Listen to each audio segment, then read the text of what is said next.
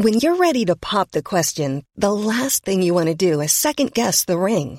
At Bluenile.com, you can design a one of a kind ring with the ease and convenience of shopping online. Choose your diamond and setting. When you find the one, you'll get it delivered right to your door. Go to Bluenile.com and use promo code LISTEN to get $50 off your purchase of $500 or more. That's code LISTEN at Bluenile.com for $50 off your purchase. Bluenile.com code LISTEN. My business used to be weighed down by the complexities of in person payments. Then, Stripe Tap to Pay on iPhone came along and changed everything. With Stripe, I streamlined my payment process effortlessly. No more juggling different methods. Just a simple tap on my iPhone, and transactions are complete. What's truly remarkable is how Stripe caters to all my customers' preferences. Whether they're using cards, Apple Pay, or other digital wallets, Stripe ensures a smooth checkout experience every time. Setting up Stripe was a breeze, taking just minutes to get up and running.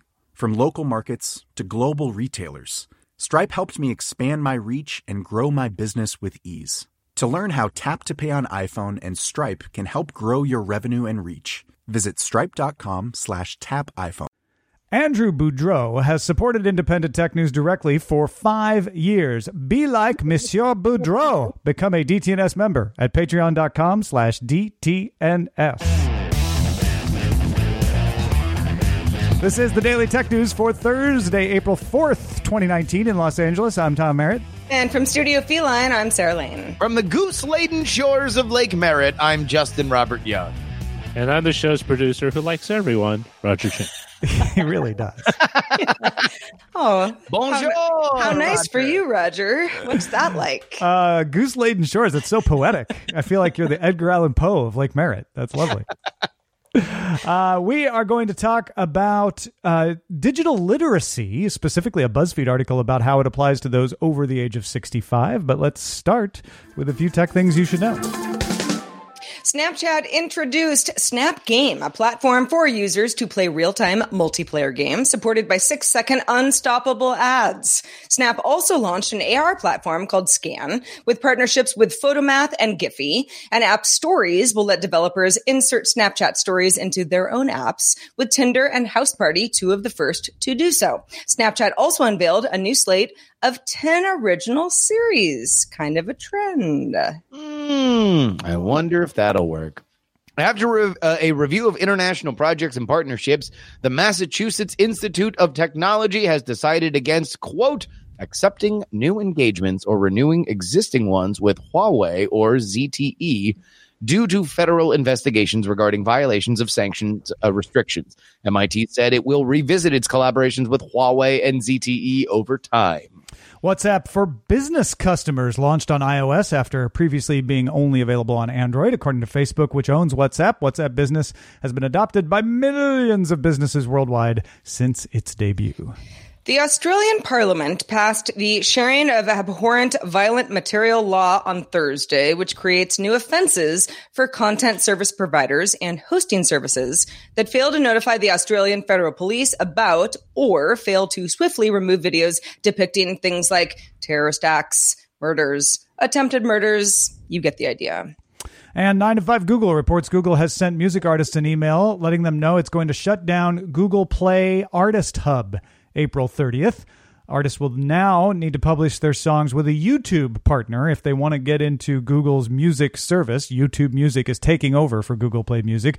So CD Baby, TuneCore, those kind of places uh, will allow you to publish your music into the ecosystem. Uh, and it's a signpost along the transition, the long transition of merging Google Play Music into YouTube Music.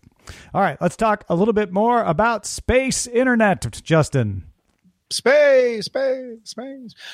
Amazon made three sets of filings with the International Telecommunications Union last month by the Federal Communications Commission on behalf of Kuiper Systems LLC, which is based in Washington, D.C. Amazon's Project Kuiper plans to provide low latency broadband internet access using 3,236 satellites in low Earth orbit. Amazon confirmed to GeekWire that Kuiper is one of its projects, saying it will target 56 degrees north to 56 degrees south latitude, which will cover 95% of the Earth's population. SpaceX, SoftBank backed OneWeb, Telesat, and Facebook and Boeing backed Leosat are also attempting to do the same thing. Yeah, so I mean, not much to say here other than okay, cool. Uh, we got we got another uh, company into the pool, and to note that Jeff Bezos, the CEO of Amazon, also running a company that launches things into space called Blue Origin. Uh, they actually GeekWire asked him about this, and and they said uh, we will evaluate evaluate Blue Origin as a carrier for our satellites, just like everybody else. Yeah, uh, I think we, we, are at the point now where you have to just wonder, okay, well, who's going to be the first to set up a, a, a, a, sign up page and say you can start using our internet right now? Yeah. Um, and for you San Francisco Giants baseball fans, no word on a Project Krukow. Wow. yeah, it's funny when I hear stories like this. I'm like, okay, well, I mean, if anyone could do it, it's probably Amazon. But yeah. then there's also SpaceX, and you know, there we we talk about competitor stories doing things like this all the time. I, I feel like we're still in that mode where it's like, okay, here's another company who's going to bring internet to a lot of the world's population that doesn't really have good access right now, and it's a little bit more of a uh, 3,000 satellites rather than a this is how it's affecting people in the real world. Yeah, because we don't have a service yet. No, totally. Exactly. Yeah. Amazon announced six new skills for Amazon Voice services from healthcare companies such as Cigna and Boston Children's Hospital, and they are HIPAA compliant. The skills can help schedule appointments, check recent blood sugar readings, check prescription delivery status, and deliver updates from caregivers as well. Developers who want to make their own healthcare skills must apply to an invite only program to participate. The one question that I could not find an answer to, I'm not saying it doesn't exist is how these are protected from being accessed by anyone else in your house. Uh, because the Amazon Echo very famously responds to anyone saying its trigger word. Uh, and that means, I mean, I guess the idea is, well, if you're in your house, you know, potentially you you would either mute these things or turn them off if there's someone in your house that you didn't want to access them. But I feel like it needs a little more protection than that. Mm, yeah, but what they're doing is not you know, necessarily revealing. If you're checking on the shipment of your pills or something like that, that that isn't exactly revealing. I mean, I guess it can be, and, and there's a reason why these, yeah, well, you know, uh, healthcare uh, information, right? Yeah, people get real protective about it. Sure, uh, uh, I, I, guess th- there is a larger question of exactly how HIPAA did certify these, and there is uh, uh, like a there is, there are systems in the Echo, like the pin when you order something from Amazon, where it's says, yeah. is it you know? So I'm I'm not saying they don't exist. I just couldn't find anything about that. But you're still saying it. I guess yeah. I mean, it would be something to say out loud. There's no way that you can interact with the Echo uh, uh, securely while there are other people around, right? That would because if you're just yelling your password out. But then again, I guess then you don't care whether or not they yeah, hear obviously, right. because they can hear the answer. I, I do think it's it's fair to point out that Amazon is uh, is you know this is something where they're trying to differentiate themselves from the other smart speakers out there by saying look look at what we have in healthcare which is for you know for people who don't want to have to go digging into an app uh, to find out some some simple information like this is pretty convenient uh, uh, also makes sense considering they are moving more in a healthcare direction that they want more and more ways that you can interact with mm-hmm. your mm-hmm. uh, you know your your your healthy life via Amazon products and services. Microsoft is making changes in how it will roll out its May update to Windows 10, uh, currently uh, codenamed 19H1. Rolls uh, off the tongue. It's the 1903 update. Uh, if you're if you're looking at the the insider preview number, uh, in order to avoid problems it had with its October update, here are some of the things that are changing. First, a release preview will come out next week with a month scheduled for testing. Uh, hopefully, we'll be able to find more bugs that way. Also, the choice between monthly updates, out twice yearly feature updates will be made clearer, and you will be able to choose whether you want monthly updates or twice yearly updates. And if you choose monthly updates, you can say just security. Don't give me the feature updates. At least for 18 months. So if you're like, I, you know what, I don't trust that that feature in the new uh, in the new spring update is going to work yet. Hold off on that, but give me my monthly security updates. You can choose to do that. Users will also be able to delay monthly updates for a week for up to five weeks. If they're like, you know what, I want the monthly feature update, but give me two weeks, give me three weeks on that. You'll get to choose that.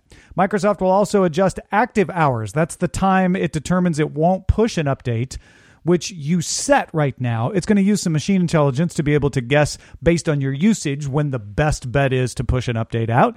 And a new dashboard is going to make it easier to see what else you need to update in order to keep compatibility, things like drivers, etc. Microsoft will use machine learning also to help identify important bug reports. Uh, the bug that was deleting data in the October update had been reported. It just wasn't properly elevated. So they're going to use some machine intelligence to help look for that. And they're not just going to look in their insider program, they're going to take data from Twitter and Reddit to try to determine when people are saying things are happening, whether it's worth looking at or not. I mean, you explaining this right now makes perfect sense, but how is Microsoft going to make sure that it, you know, the average user is like, okay, I understand my 900 options for updates? Well, that's a fair point because these are for the people who are already complaining that they don't have this option. The Yeah. average user is just going to say, yeah, give me my updates when I'm not working. And the active hours is going to automatically do it when they're not working. And that's that. But Right, the people yeah. who are like, I don't want you pushing this update on me, give me control. Well, now you have some. I mean, but that's what Windows does, Sarah. They give you nine thousand options. That's that's the, the the point. They, they are they are a, a random. Justin, don't exaggerate. It's 900 options. Nine hundred billion options and counting uh, from the Windows operating system, and they should. This is No, it's, Or- it's it's it's if you care about these sorts of things, this is great. You know, when you when you kind of see it read out, you're like, it's talk about confusing folks. But Yeah. again, you know, to Tom's point, this is this these are options for people who want them.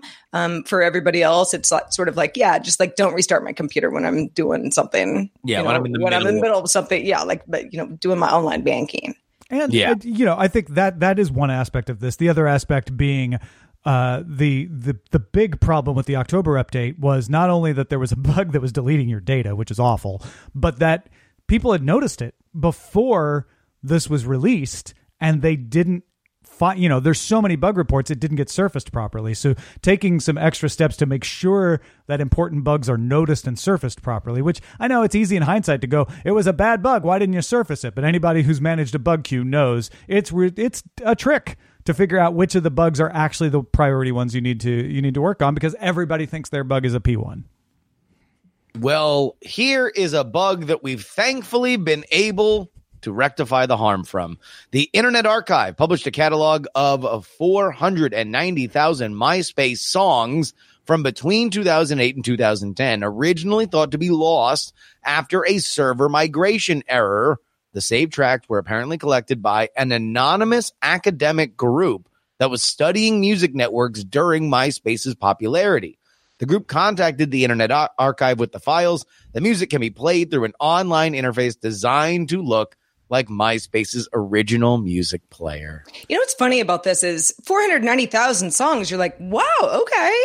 But that it, it was what 5 million overall that were lost. So it's it's a very small sample of the total songs that still have not been recovered. But very interesting that an anonymous academic group was like, "Hey, Internet Archive, we can help. We can help 50, here. 50 million tracks. were 50 lost. Yeah. tracks." But everybody, don't frown because it's gone. Smile because it happened, which would mm. be a quote I'd see a lot on MySpace pages and something we should remember that any of this music was recovered because it could have all been lost. You know, this is. I, I'm going to bang this drum once, okay? And I promise not to bang it again this episode. If we had looser copyright laws, this wouldn't have happened. This academic team has to be anonymous because they're worried about the copyright implications of having saved this music. And the reason that the Internet Archive didn't just go ahead and save it is there were risks to copying MySpace music because music copyright was the riskiest thing to meddle with. And we've lost music. Now you could say, eh, it must not be that important if we lost it. Okay, fine. But uh, a, a more reasonable copyright law would have helped prevent this. I, I really want to know more about the anonymous academic group and their many terabytes of data that they collected during during during MySpace's you know uh, heyday because it, it was it was obviously probably something that uh, that had more to do with just like who's uploading music onto MySpace. Yeah, I But- think they were they were wanting to look into sharing and how how music Yeah. spread and and and and legitimate academic investigations, um, but they've always been worried about you know you know we're studying music networks on MySpace is what they what they say in the Verge article, but they're always worried about getting slammed for doing it. Don't get slammed. get I don't know. Get a Bad luck. Tesla. Yeah, get, a a Tesla. Tesla. Speaking of Tesla, Tom, weird, weird. You almost read my mind. Tesla delivered 63,000 cars last quarter, which is down 31% from the previous quarter. Recode's at Rani Molla points out that while Tesla sells a lot fewer cars than, say, Toyota or Ford, Tesla's Model 3 was the best selling luxury car last year, according to Car and Driver. The Model 3 sold 138,000 cars. Number two was the Lexus RX at 112,000 models. But Tesla likes to talk about the Model 3 as a mass market car. And Elon Musk has also predicted demand for 500,000 Model 3s in 2019. Five hundred thousand would make it one of the best selling cars. Period. Forget Yeah. luxury. You can argue that there are better luxury appointments in a Lexus RX than in a Model 3. And Tesla really wants to build the Model 3 as an everyman car, which I find hilarious when it costs $35,000 and up to $60,000 depending on how you equip it. Uh, so I think it's Yeah. fair to look at this as a luxury car. I don't think Tesla has made a an every person car yet. Well, uh, yeah, uh, th- th- this is them trying to do what Apple has done very successfully, which is saying uh, this is certainly a higher cost, but it's a bargain when you look at what you get. Uh, uh, th- sure, this is this is for the real coupon clippers because uh, uh, you're going to own this car forever, and it's going to cost you less in the long run. And there's a lot of other uh, uh, bonus things to it that will just make your life easier. You're saving money spending this sixty thousand dollars. You know, Joe six pack. You got I- to spend it- money it- to make money. And we we had we were kicking around the idea of like is Tesla the every person vehicle company before the show? And I mean I say no. It's it's first of all the whole idea of the electric car is still we're still getting to the point where you could take a real road trip that it that lasts more than 300 miles and be able to do that without oh, sure. charging it you know? Yeah, and also being able to charge your car and the fact that it is expensive. There i mean this is not an economy vehicle. Even the model 3 you sure? I mean you know it's it's it's tesla is is working towards making it more accessible for for most people but it's still very much out of reach for most people who are looking not for not all car. electric vehicles are this expensive. I mean, electric No. vehicles in Well, that's- general, and that's my point. It's Yeah. Tesla. That's that's yeah, yeah, Yeah, exactly. I mean, this is you know, it's it's they're very cool cars. I'm I'm a Tesla fan, but but but this is not like a economy budget option. No, no. And and and really, it's like th- their supply chain hasn't even allowed for the fact that they, you know, could could sell at the at the level that they want to. They hope that they are able to continue to ramp that up. Running a car company is really hard, and and I think it is to Tesla's credit that they understood exploiting the upper end of car buyers uh, uh, first, and then slowly making your way down was the way to do it. Because unless you are already in the game, it's very, very hard. There's a reason why we hadn't had a new American car company in decades uh, uh, until Tesla came along because it's a perilous, perilous uh, field to get into. We, we barely have any new car companies at all. in Yeah. the world where where we have them are in emerging markets. You know, places like China and now India are starting to see newer car companies, but that's because they there's room in those markets to move in on the low price. You don't you don't see new car companies in Europe even either. Uh, it's a really good point. And uh, yeah, I think you know. Bottom line, I know that Tesla has to talk about the Model Three as being accessible to get people interested in it. But a lot of people criticize Tesla for not selling at levels that I don't think they're meant to sell at. No. Hey, folks, if you want to get all the tech headlines each day in about five minutes, be sure to subscribe to dailytechheadlines.com. All right. BuzzFeed has a story out called Old Online and Fed on Lies How an Aging Population Will Reshape the Internet. Uh, we're going to try not to critique the article itself or its headline. It opens with there are people trying to bridge the digital divide, particularly with retirees. Uh, people over the age of 65 definitely do need a little more help get, getting into digital stuff if they aren't already there. There are plenty of people over the age of 65 who know how to use stuff, uh, but there are some people over the age of 65 probably more often than in the you know teens and 20s age group that might need somebody to like hey show me how this works. And there are groups trying to do that. And i think that's a good thing. There's nothing wrong with that. Some of the points from the article though are trying to paint a picture of the growth of the 65 plus age group, which will soon be the U.S. largest age group, uh, as problematic because of a lack of digital literacy. Uh, for instance, multiple studies are cited arguing that older people are not as good at spotting accurate news and more likely to spread fake news. Research published in Science Advances in January, peer reviewed article, found that users over the age of 65 on Facebook shared nearly seven times as many articles from fake news domains as the youngest age group. Now, we'll, we'll go on with a couple of other things here, and I want to circle back to that in a second. Loneliness can affect your cognitive function, and older people are often, just by circumstance, more lonely. Physical and mental health can be affected by that. It can result in a decline in the ability to self regulate, which could cause people to gravitate towards like minded views because they want to feel included. Again, not all people over the age of 65, but it is more prevalent in that age group. Older people are generally more likely to be victims of fraud as our critical abilities decline with age. The older you get, the less critical abilities you have. That's just a fact of getting older.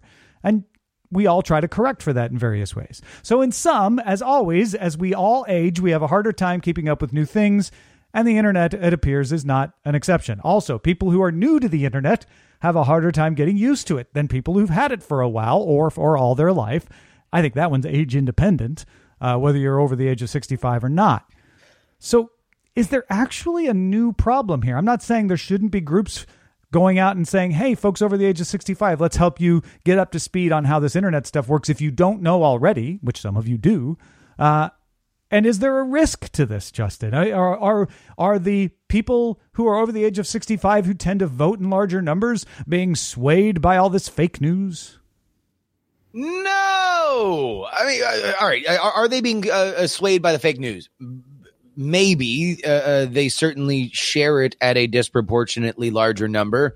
Uh, but I don't know if that should be a shocking thing considering Facebook is a platform designed to maximize your time on that platform.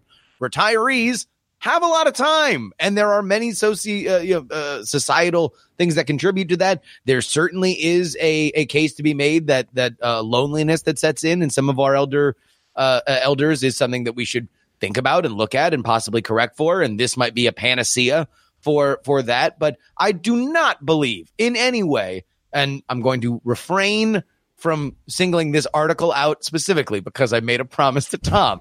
But uh, I will say the general idea that elders are in some way polluting or ruining the internet because they are sharing things that make it worse is wrong and I would say offensive to uh, uh, many uh, folks who just enjoy having something to do. Well, like us all. Yeah, I mean, I think there's a couple things when you think of uh, the, the aging population. Okay, if you're retired and you've got more time on your hands than somebody who has to work, I don't know, a minimum of eight hours a day on other things, yeah, you might end up spending more time on a social network. And that actually factors into how that social network might want to act because you're actually on the social network more than uh, other folks. Also, I, you know, and I, I, you know, I think of my own mom as as an example of this, but like somebody who never had to use the internet as part of her job as a younger person, you know, you're retired, you've got some time in your hands, you might use a social network like purely in a social aspect, the way that Justin and Roger and Tom and I don't because we've never really known it other uh, as as anything other than like a tool, which is also social. And I think that that's an important distinction. And, Yeah. and I, I, I also think that part of it is there is a different way that uh, folks who uh, you know they were fairly late in life when social networks came along think about social networks. We think about it far more as a busy, bustling town square. Where I think many folks who are on there, they see a meme and it might be mean and it might be pointed, it might be politically charged, but they look at it like they would a bumper sticker, except they don't actually have to drive around with it. So they share it and some friends talk about it and and other friends don't and maybe they get the goat of you know the their their their, niece who is uh, you know getting a, a liberal arts degree and and they can go to sleep. Like I, I- just think it's harmless. It is harmless. Uh, I had a great interview with uh, uh, Professor Joseph Uscinski from the University of Miami. He has written a book called American Conspiracy Theories all about political conspiracy theories and how they have propagated throughout the years. He did an empirical study of looking at letters to the editor from the Chicago Tribune and the New York Times over a hundred year span and compared it to where we are now and also compared it to data of what people believe, or at least in terms of surveys. Conspiracy theories have gotten shorter in their lifespans since the internet. As much as we like to figure out uh, we like to, to to look at things and like, oh well, look, a bunch of people believe something because this guy said it, or this per this thing has gone viral on Facebook. Fake news is ruining the world. By the numbers, the shelf life on a conspiracy theory is diminishing because we have a, a, a world, a galaxy of fact checkers to knock things down faster than we did before. So I, I, I just I, I think that there is a criticism to say, well, maybe the platform time spent on platform at all costs mentality that we've had with social networks does on some level target uh, uh, older Americans and we should think about that but blaming them ugh Yeah, I, I there's two things I would take out of this article uh, that I think are worthwhile. One is what I said before that uh, people who are new to the internet, no matter what their age, have a harder time getting used to it and understanding how it works. Uh, there may be a percentage wise larger number of people in the 65 plus age group that are new to the internet just because it wasn't around for most of their life but I don't think there's really a problem with 65 plus, and that is a problem with this article that, that Justin rightly points out.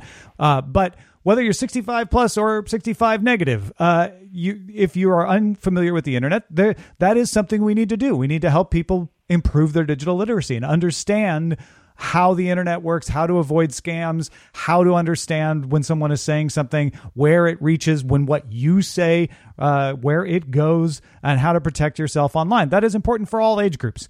Also, it is absolutely true that as we get older, uh, we are all getting worse at critical thinking. And when you're in your 20s, uh, you tend to discount that because you're really good at it. Uh, but it's been proven over decades that you're more likely to fall for a scam the older you are. And that's not new on the internet. Maybe it's a little more accelerated, maybe it's not. Uh, it's not a new problem. Most of these problems that are 65 plus aren't new problems. It's just the internet puts them in a new way of looking at them, which is not new itself. When there was television and newspapers, that was that brought new problems. Every new technology brings new problems. So I'm not trying to deny that there are problems, but the fact that there are problems isn't new. It's not like, oh, everything was fine for everybody 65 plus until that internet came along and made them all believe a bunch of lies. I just I don't buy that at all, and I think it's an unproductive way of looking at things. Uh, I, I will say shout out to the AARP who in this uh, article they do begin and end the article talking about a program that uh, uh, shows elder Americans uh, how to use iPads and communicate with their family. I think that's a great, great, great uh, program. So uh, if you know somebody that would be that would be appropriate for, then it's great that it, uh, great that it exists. Speaking of great programs, we have a subreddit, and thanks to everybody who participates in it. You can submit stories and vote on others at dailytechnewsshow.reddit.com. We're also on Facebook. You want to hang out on Facebook? Well, we've got a group, facebook.com slash groups slash Daily. Let's check out the mailbag. Let's do it. This one comes from Brandon. Brandon, we're going in the other direction. Uh, Brandon has a daughter. Uh, he's uh, she's about to turn ten. Brandon says it's gotten me and my wife talking about smart devices for her. My wife is hesitant to give her a smartphone, as by the time we lock it down, it would be a little better than a feature phone. Plus, being a kid, she could lose it. We were thinking about a smartwatch with cellular connectivity so she could reach us should she need to. I was wondering what the other parents are doing or thoughts about kids and smartphones in general. Roger, you've got two kids, and I, I know you're still trying to figure this out yourself. It's it's tough because it's uh, one of those things that is ubiquitous. It's that time of the year. Your vacation is coming up. You can already hear the beach waves, feel the warm breeze, relax, and think about work. You really, really want it all to work out while you're away. Monday.com gives you and the team that peace of mind. When all work is on one platform and everyone's in sync, things just flow wherever you are. Tap the banner to go to Monday.com.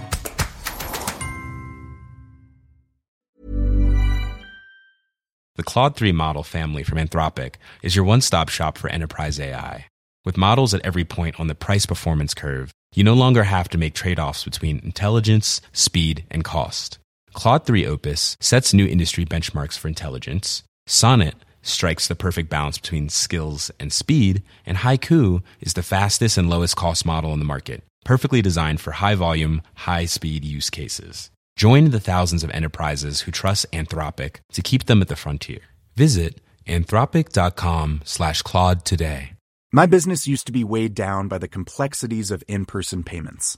Then, Stripe Tap to Pay on iPhone came along and changed everything. With Stripe, I streamlined my payment process effortlessly. No more juggling different methods, just a simple tap on my iPhone, and transactions are complete. What's truly remarkable is how Stripe caters to all my customers' preferences. Whether they're using cards, Apple Pay, or other digital wallets, Stripe ensures a smooth checkout experience every time. Setting up Stripe was a breeze, taking just minutes to get up and running. From local markets to global retailers, Stripe helped me expand my reach and grow my business with ease. To learn how Tap to Pay on iPhone and Stripe can help grow your revenue and reach, visit stripe.com slash tap iPhone. Notice in life, like you just can't even go out in public and not see someone, even a young person, use a, a smartphone or a tablet. And uh, we've tried to lock down the devices that we give them as much as possible, but you know, occasionally we'll give them our phone uh, to play with uh, YouTube Kids. Uh, as you know, I'm hoping that in the next in the ten year or the, the next seven years, um, there will be a device that will be more age appropriate. So instead of taking a device that was designed for adults and then just kind of taking stripping away the features to make it more dumbed down, have something that's more uh, kind of in tune with the, uh, you know an adolescent lifestyle. So maybe like a smart bracelet or something. Hmm. Uh, but as for phones, I would give them. I would give her my eldest daughter a phone when if she could use it solely for communication, but just with me. Uh, but like very, very, uh, a very limited set, which I don't think would be a bad thing. She'd probably be laughed at at school, but I, I could live with it. Well, folks, if you uh, have uh, other answers or, or, opinions or thoughts on that, uh, send them our way. Parents, feedback at dailytechnewsshow.com. Yeah, and thanks, Brandon, for for writing in this question and and starting the conversation. Also, thanks to Justin Robert Young for being with us today, Mr. Politics. What's new in your world? Got a great interview up uh, uh, this week with, uh, as I mentioned, Dr. or sorry, Professor Joseph Uscinski of the University of Miami. Uh, I thought it was uh, uh, great. He was fantastic, breaking down not only where conspiracy theories come from, popular ones, ones that uh, existed in the past, why they propagate, and how we can think about them as critically as we can. I would can encourage you to go download that Conspiracy Theories Are for Losers, an interview with Professor Joseph Uscinski uh, on the Politics, Politics, Politics feed. Yeah, I like how he starts off uh, differentiating conspiracies, which are real, yes. from conspiracy theories, which may or may not be real. Yeah. Uh, folks, our goal each month is to get one more patron than last month, and you could be the person that puts us over the top if you're not already there. And if you're already there, share the news about becoming a DTNS member. It's Thursday. That means Roger's got a column out. Uh, Saturday, I'm going to have an editor's desk out. There's all kinds of cool stuff you get uh, in your RSS feed from Patreon, including the fact that it doesn't have any ads. Uh, all of that and more available. Go check it out at patreon.com slash DTNS. If you've got feedback, our email address is feedback at dailytechnewsshow.com. It's a great way to keep in touch with us. We're also live Monday through Friday at 4.30 p.m. Eastern, 2030 UTC. Find out more at dailytechnewsshow.com slash live. Back tomorrow to talk about blockchain and cryptocurrency with Laura Shin, maybe Len Peralta. We'll talk to you then. This show is part of the Frog Pants Network. Get more at frogpants.com. Diamond Club hopes you have enjoyed this program. Even when we're on a budget, we still deserve nice things. Quince is a place to scoop up stunning high-end goods for 50 to 80% less than similar brands. They have buttery soft cashmere sweaters starting at $50, luxurious Italian leather bags, and so much more. Plus, Quince only works with factories that use safe, ethical, and responsible manufacturing. Get the high-end goods you'll love without the high price tag with Quince. Go to quince.com slash style for free shipping and 365-day returns. Hi, this is Matt and Sean from Two Black Guys with Good Credit. From a local business to a global corporation. Partnering with Bank of America gives your operation access to exclusive digital tools, award winning insights, and business solutions so powerful you'll make every move matter. Visit bankofamerica.com slash banking for business to learn more. What would you like the power to do? Bank of America, NA, copyright 2024.